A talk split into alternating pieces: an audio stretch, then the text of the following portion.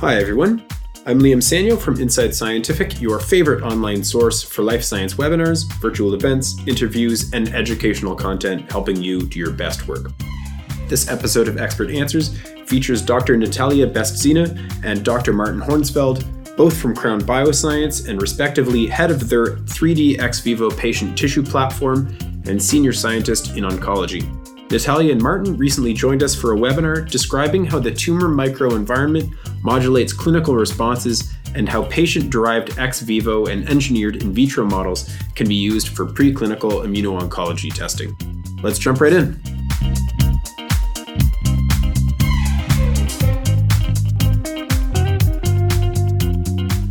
Nataliia, question for you here. What are the main differences between tissue slices and 3D ex vivo approaches? Thanks, Liam. Yes, indeed, it's a nice question. I would say the main difference is the throughput, because in the tissue slices, we can have much lower throughput than in 3D ex vivo, where we see it in a 3 to 4 well plate format, and we have more tumor clusters. On the other hand, the tissue slices preserve tissue architecture a bit better because they recapitulate the whole environment together, but they require much more preparation as well and, and a more labor intensive. Yeah, fantastic. Great answer. Marten, one here for you. What's the maximum amount of or number of different cell types that can be added to these co-culture setups? Yeah, thank you. Well, so far, what we uh, we used uh, a maximum of uh, three to four different cell types. So either we combine uh, cancer cells, uh, organoids, with different types of myeloid cells. So we do have experience with uh, running uh, macrophage T cell co-cultures, monocyte T cell co-cultures that I already gave an example of, but uh, there's nothing holding us back to add some fibroblasts or other cell types to that mix. But currently, the imaging channels are most limiting. So if you have like five channels, that's also the ma- maximum amount of markers that you can use, of course, often to extract specific features. I mean, there's of course many other workarounds that also uh, in the ex vivo platform we also make use a lot of the morphological scoring of different components. So but in our own experience up to four cell lines is uh, the maximum so far. Right. Yeah it makes a lot of sense. Thanks. All right.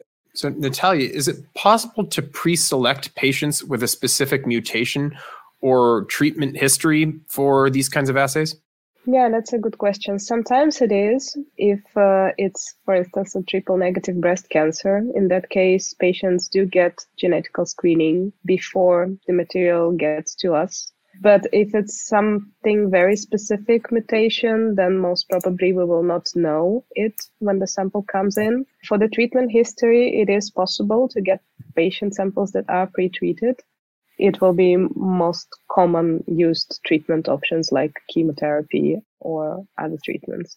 It is quite difficult to get access to samples that were, for instance, treated with immunotherapy first or, or something like that because because this is just not a very standard treatment for a lot of cancers yet. Perfect, great answer. One for Marten, you know, What other methods were used to validate the phenotypic characterization of myeloid polarization? Is correct? Yeah, that's correct.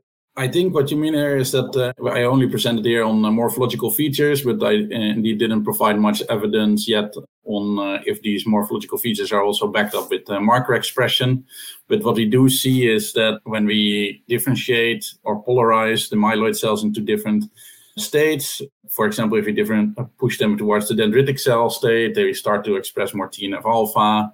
If we push them more to the M1 state, we see higher levels of IL-6. If we push them to the M2 state, we see higher levels of IL-10. So this is something that we do also validate for those, uh, uh, you know, when we were training our algorithms on these morphological features. Fantastic. How difficult is it to get access to fresh tumor samples? And which indications would you do this mostly with? Uh, maybe Nataliia, you can cover that one. Yeah, of course, we need to either use tissue providers or arrange our own agreements with the hospitals. And then in this case, all the ethical agreements has to be made and ethical protocols approved by the hospital. So it can be challenging, but uh, at Crown Bio, we already established a lot of these connections and we have regular access to patient samples. We do work now mostly with uh, non-small cell lung cancer, ovarian cancer, bladder cancer. These are the samples that we receive a lot. But we also expand to other indications such as breast cancer, melanoma, prostate cancer, and yeah, many, many others. Excellent. Another good question here. How would you better maintain and expand isolated TILs? How better?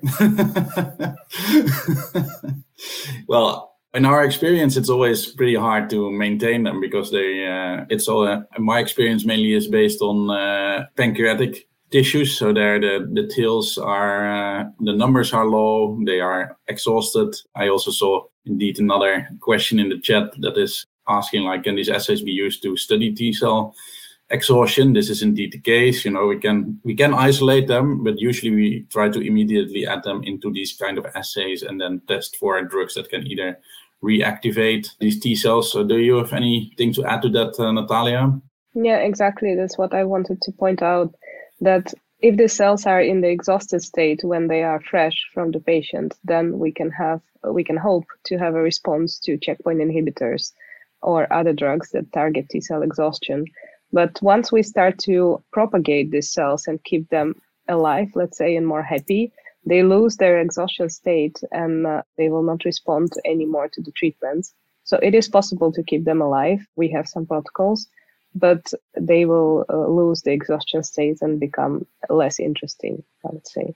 Fantastic. Yeah, there's there's actually another uh, question here about T cell exhaustion. Somebody's asked, can these assays be used to study T cell immune exhaustion using co-culture with with uh, cancer stem cells? Yes, certainly. Mm-hmm. Excellent. Marten, here's uh, one for you. I think uh, now, so you've presented a few allogenic co-culture methods, but are there also autologous possibilities? Yeah, this is a indeed uh, in, in interesting request because, of course, within the the nice thing about the ex vivo platforms is that everything is autologous with this Lego-like approach that I just present. We often grab tumors from different patients, match them with fibroblasts or immune cells from different patients. So there is quite an effort indeed on obtaining at least the same source material from the same patient. But you can imagine that, especially for commercial uses, you have to be very close to the hospital. It is very cooperative in uh, including, you know, this extra isolation methods. So this is uh, licensing and legal-wise uh, quite a big uh, hurdle.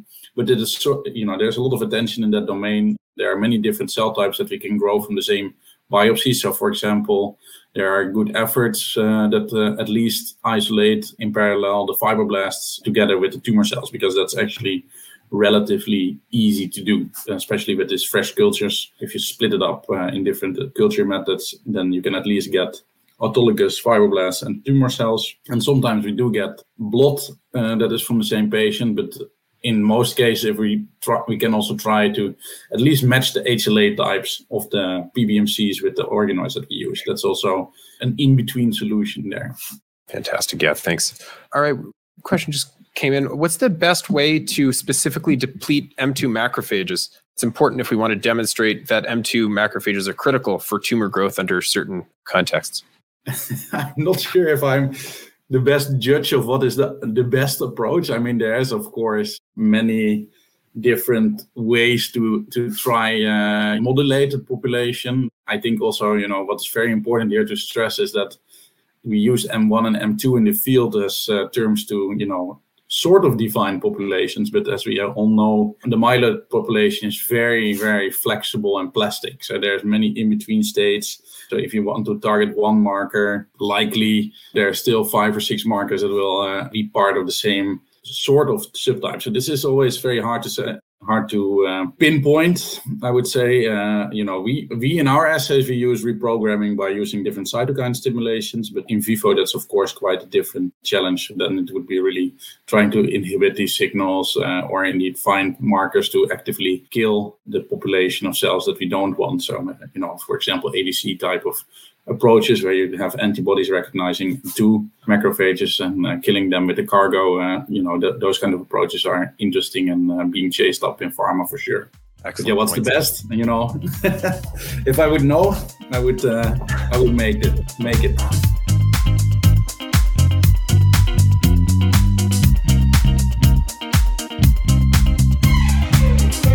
We hope you enjoyed this episode of Expert Answers and that you'll tune into future episodes where researchers just like you answer questions about their work and share science. Don't forget to subscribe, and we'll see you next time.